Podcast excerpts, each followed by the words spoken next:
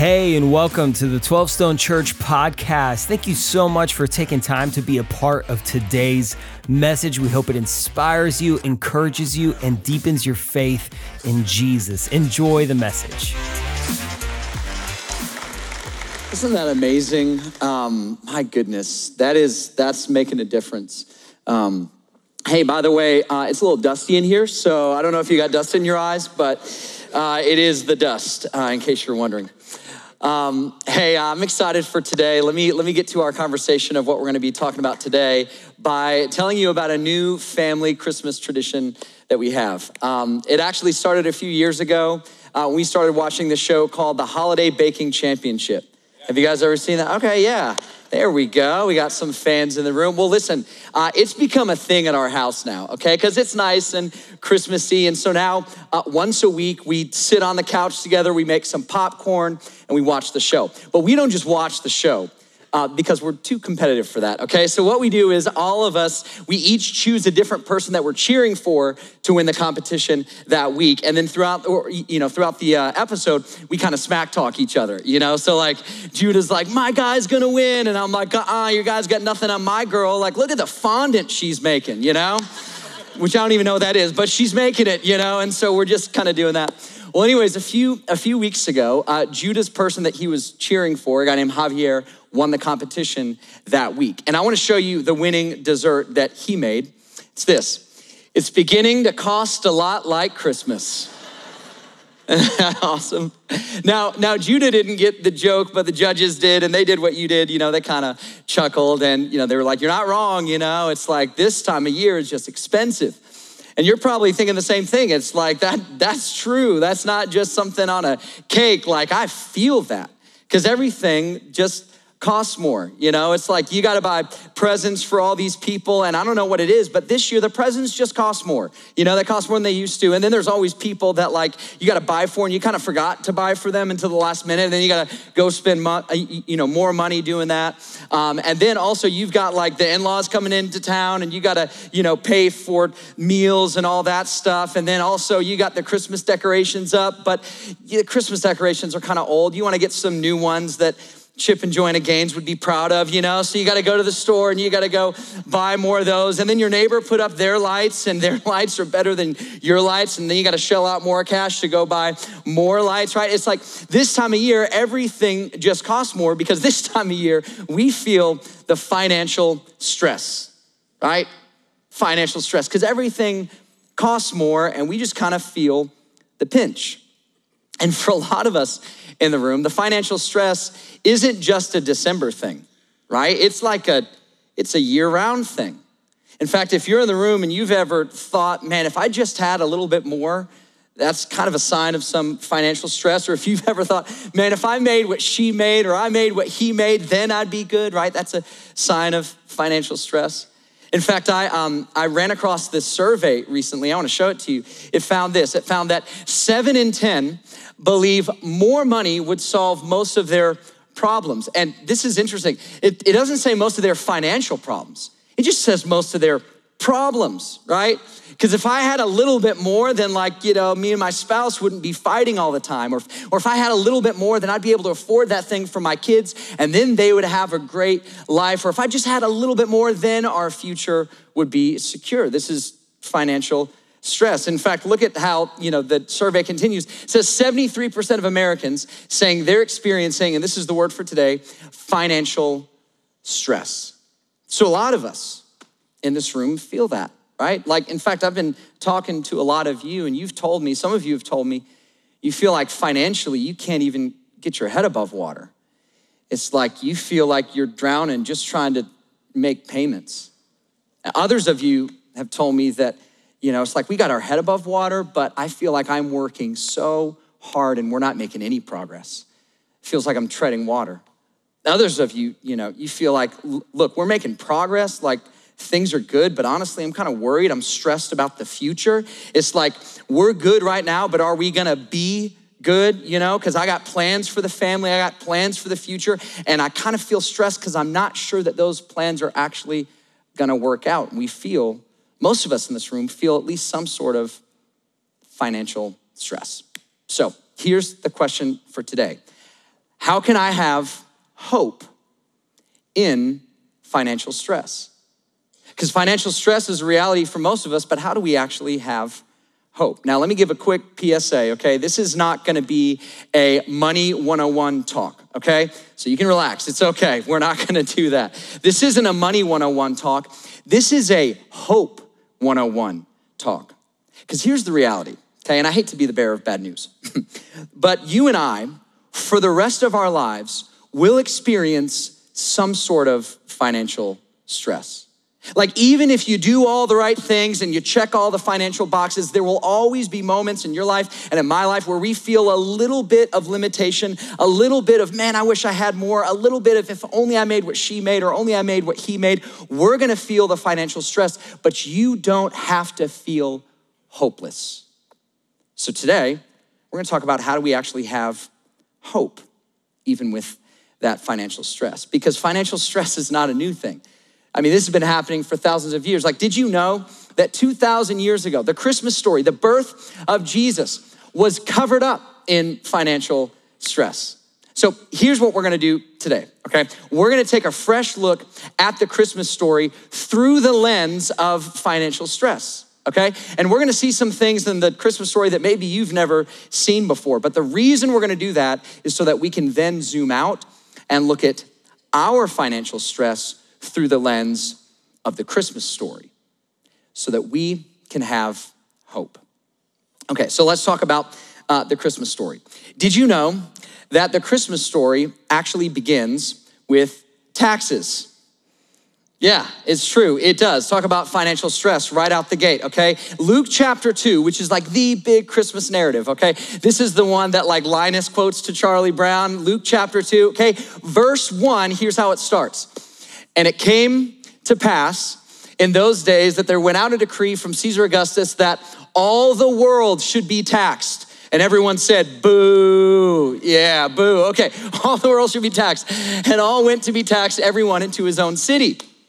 See, you thought taxes were a new thing. Uh uh-uh, uh, they have been happening for a long time. Literally, in the prologue to the birth of our Savior, taxes show up. Okay, so that's financial stress number one that Mary and Joseph experienced. They experienced the financial stress of taxes. Okay, um, but it's not just taxes because see, uh, you, they couldn't submit their tax forms online like you and I do now. They had to go travel in order to pay those taxes, and that's the next financial stress is travel. And some of you are like, well, travel, how is that a financial stress? Well, let me ask you have you ever traveled anywhere before? Okay? Because you, yeah, you got to pay for the gas in your car, right? You got to pay for the plane ticket. And Mary and Joseph are like, this donkey's not going to pay for himself, you know? It's like, it's going to cost money. Plus, when you're traveling, it always costs more when you're on the road, and it costs more for them as well. So they feel the financial stress. And they had to get a place to stay. Because, oh, yeah, by the way, it wasn't just paying taxes and it wasn't just travel. Mary was nine months pregnant. So, how about that financial stress of the medical bills, of the raising kids, right? That's another financial stress they felt. And a lot of you, you already know this part of the story, right? They looked for a place um, to stay and they couldn't find one. So, she had to deliver her baby in a barn or a cave. Talk about stress. And then, about a month after Jesus was born, there was more financial stress. But for a lot of us, we kind of overlooked this part of the story. See, there was a religious, cultural, financial stress that Mary and Joseph felt, and it's in Luke 2 22. So I want to show it to you real quick. Luke chapter 2, verse 22, here's what it says. It says, when the time came for the purification rites required by the law of Moses, which essentially is like 40 days after Jesus was born, they had to give a sacrifice, okay? So Joseph and Mary took him, which is Jesus, to Jerusalem to offer a sacrifice in keeping with what is said in the law of the Lord a pair of doves or two young pigeons. Okay, so this was the normal custom of the day. But pay attention. See how there's like a there's a quote right at the end of what Luke says? What Luke is doing in that moment is he's telling us what kind of sacrifice Mary and Joseph had to bring. A pair of doves, two young pigeons. He actually quotes Leviticus, and let me show you what he quotes.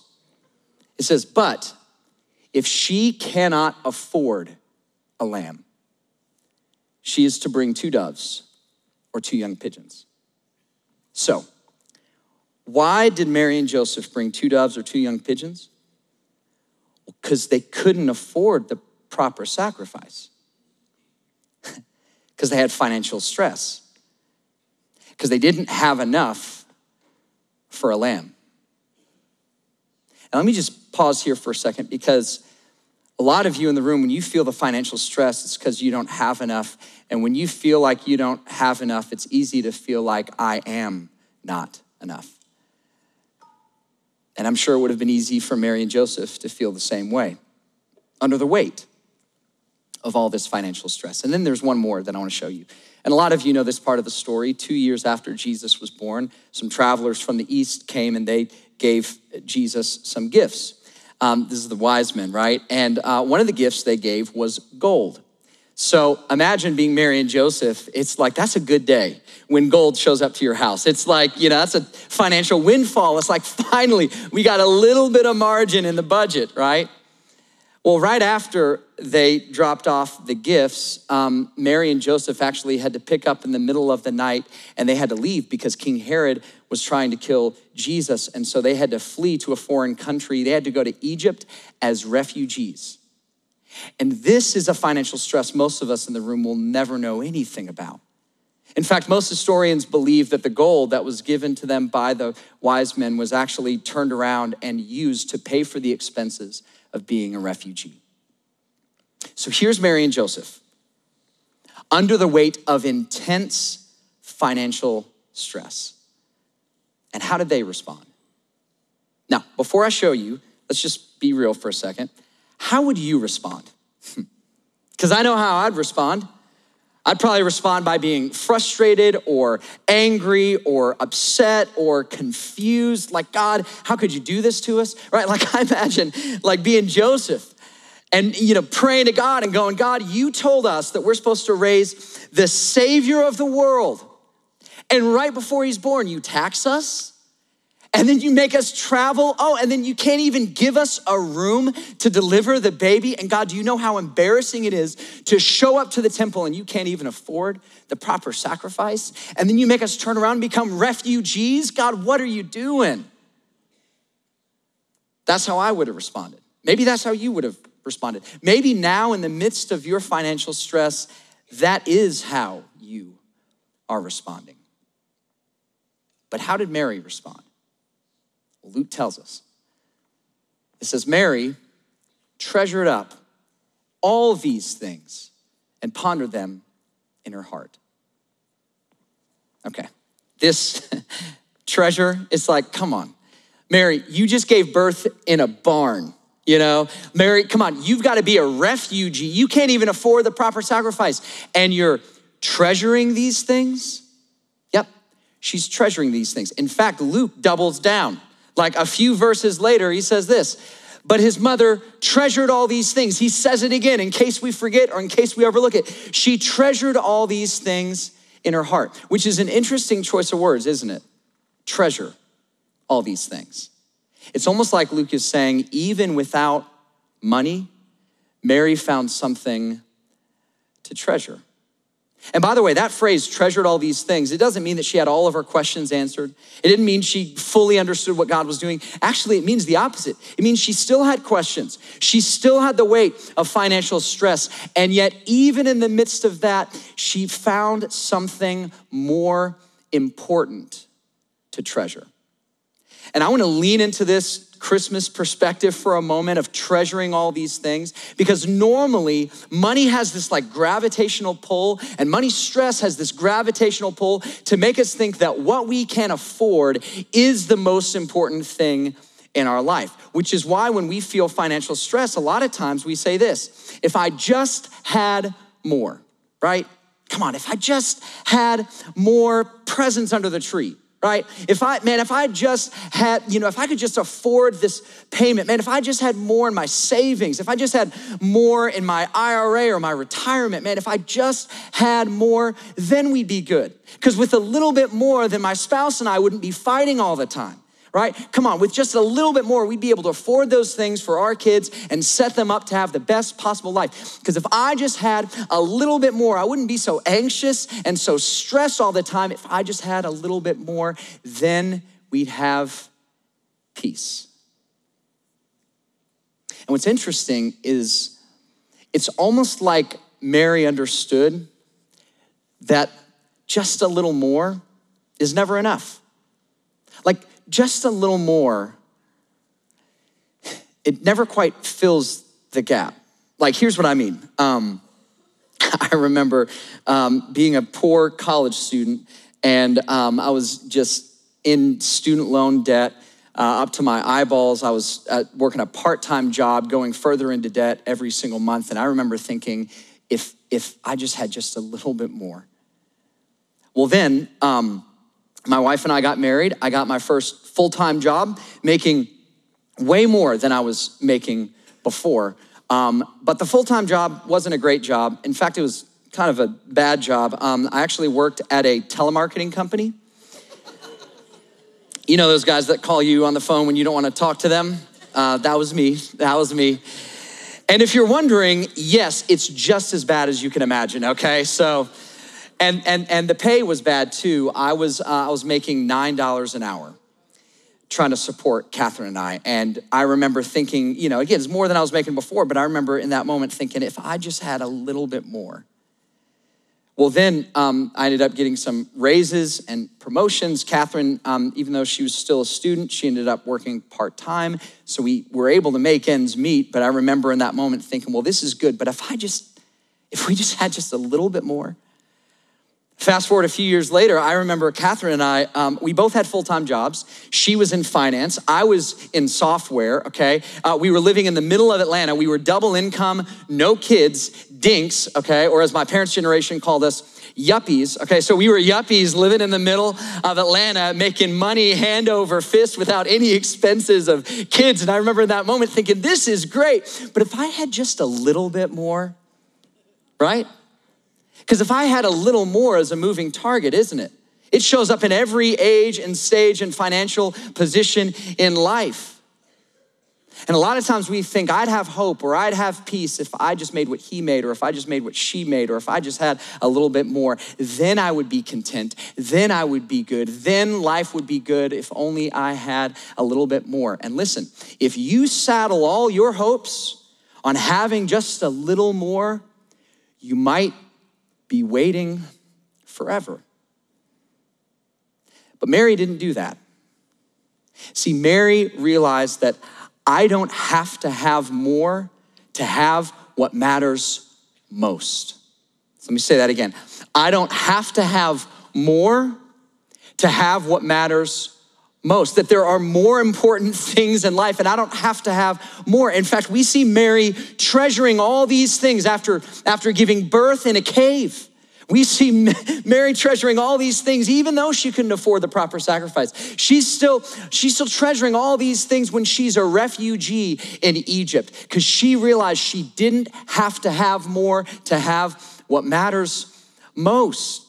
She realized that life is more than just the stuff we have and the stuff we can afford. In fact, Jesus himself said this exact same thing 30 years later.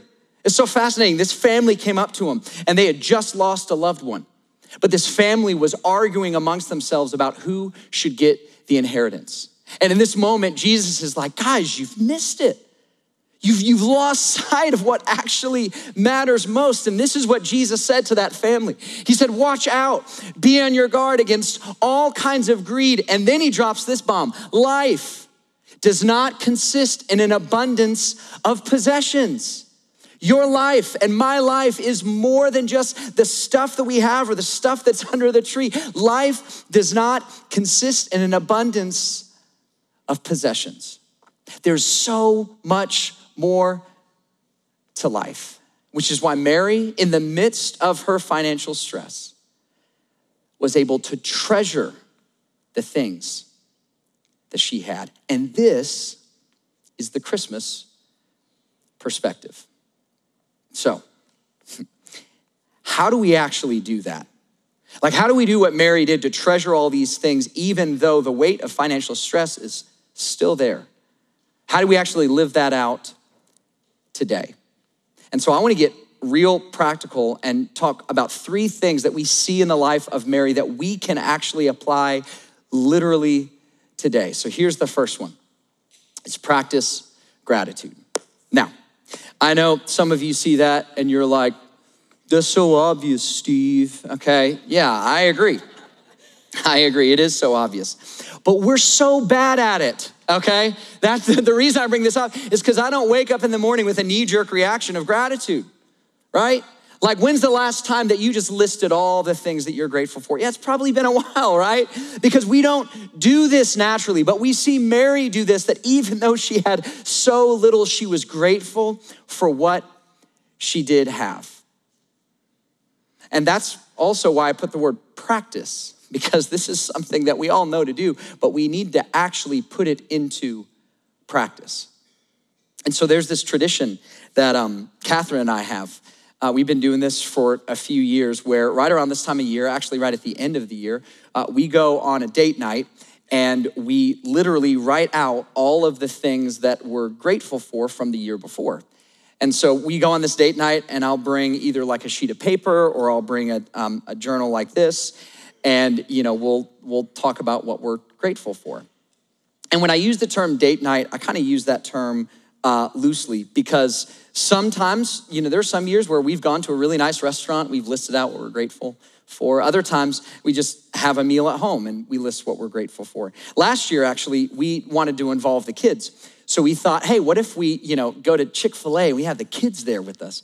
And so we did that last year. And it was, um, very loud. Uh, it was very loud. Chick fil A sauce was everywhere. And it was just, I don't know that we're going to do that again. But we tried it, you know, we wanted to practice gratitude.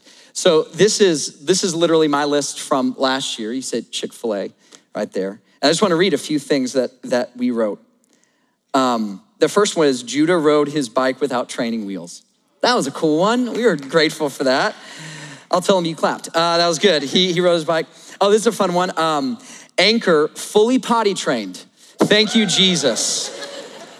Some of you are like, how old is Anchor? He's 24. I'm just kidding. No, he is, he, no, he's a normal, uh, normal kid.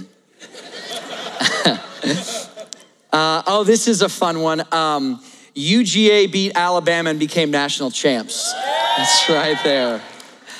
Hey, hey, listen, I don't make the news, I just deliver the news, okay? So, uh, uh, also, this is evidence that we beat y'all, okay? Once. Uh, only once. Only once. I also put um, Judah and I went on our first backpacking trip together. That was a, that was a cool moment.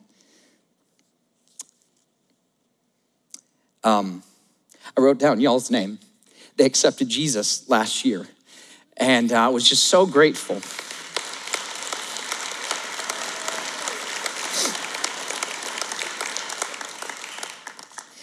And do you know what else happened in 2022? We had um, medical bills, we had disappointments, we had financial stress. And even in the midst of all of that, we had so much to be grateful for. And so do you. Even in the midst of all the stress and the finances, and some of you feel like you're underwater, and others of you are so stressed and worried about the future. We have so much to be grateful for. So, what if this Christmas, what if today, you and your spouse, or maybe just you by yourself, and you just said, We're gonna list it out? Because we have so much to be grateful for. So, the first one is to practice gratitude. Um, the second one is to learn contentment. And this kind of builds, right? It's like contentment is a, is a byproduct of gratitude. And by the way, contentment takes a long time to build. It really does. That's why I put learn there because we gotta we gotta learn it. Catherine and I are still learning contentment. In fact, we have a um, we have a monthly budget that we stick to. And by the way, budgets are so um, limiting and annoying. Um, they're awful and the reason they're limiting and annoying is because there's so much stuff I want to buy. Like there really is. And if I could just have that stuff, then I'd be good, you know? And, and that's why we actually have a budget. In fact, at the top of our budget, like the top of the spreadsheet, we have this verse Keep your lives free from the love of money and be content with what you have. Now, why do I have this verse at the top of our budget? because when I'm tempted to overspend, like when I'm tempted to go out to eat when I know we should just do a meal at home, when I'm tempted to live beyond our means, I've forgotten that it's okay and that I can actually be content with what I have right here. In fact, many times in that moment, I think something out there is gonna solve something that's happening right here. And this verse reminds me no, I can actually be content with what I have. And here's what's interesting this verse has been at the top of our budget when we had one income, when we had two incomes, when we had no kids, when we had one kid, two kids, three kids. This verse is always there because contentment has nothing to do with our financial situation. And you know this, right? Like, have you ever met someone that makes so much more money than you and so much more money than me, and yet they are just never content? But you also know people, and I know people who have so much less than we do, and they are so content. Because contentment has nothing to do with our financial situation. In fact, this verse actually gives a clue to it. I want to show you the rest of the verse. It continues on. It says, Keep your lives free from the love of money. Be content with what you have. Because, here's why God has said, Never will I leave you, never will I forsake you. Notice this verse doesn't say, because never will money leave you and never will stuff forsake you. No, it doesn't say that. It's God saying, never will I leave you or forsake you. Almost like he's reminding us listen, even when the money leaves, I won't. Even when the stuff runs out, I won't. Because you can be content regardless of your financial circumstance. Which is why maybe one of the best things you can do this Christmas, and I can do this Christmas, is turn off Instagram, right? Because, because come on, because who cares what she got him for Christmas? I mean, who cares what trip they went on? That's, come on, that's not your life, that's their life. And you can be content with what you have. You don't have to wait for contentment to have what they have. You can be content right now because, come on, what did Jesus say? Jesus said, Life, your life and my life, does not consist in an abundance of possessions, which means we can be content with what we have right now because life is so much more. It doesn't consist in the abundance of our possessions. And listen, these are the words of Jesus right here. And what I know of Jesus, and what I know of the context of this verse, and what I know about scripture as a whole, Jesus could have very easily added, but life does consist in an abundance of relationships. Because what is it that actually matters most? Well, according to Jesus, the greatest commandment is to love the Lord your God with all your heart, soul, mind, and strength. And the second is like it, to love your neighbor as yourself. In other words, relationships. Your relationship with God and your relationship with others. So, what actually matters most is relationships, which is why the third thing that we see Mary do is prioritize relationships. Even when she had so little, you see her paying attention to her relationship with her newborn, Jesus, her relationship with her husband, Joseph, her relationship with her cousin, Elizabeth, and most importantly, her relationship with God. She's paying attention to the relationships that matter most, which is why she was able to treasure all these things. And the most important relationship, the most important thing that you and I can prioritize is our relationship with God, who loves us who cares about us?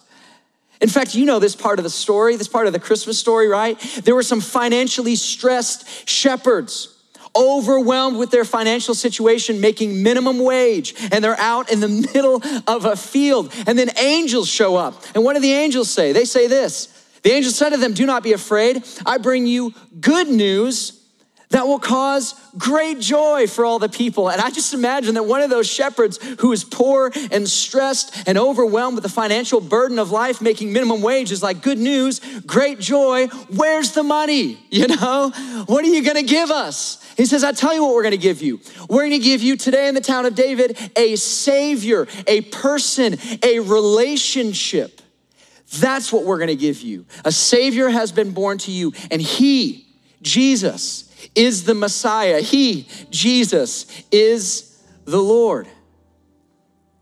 Because in the midst of when the world needed hope, God didn't send riches, He sent His Son. He showed up.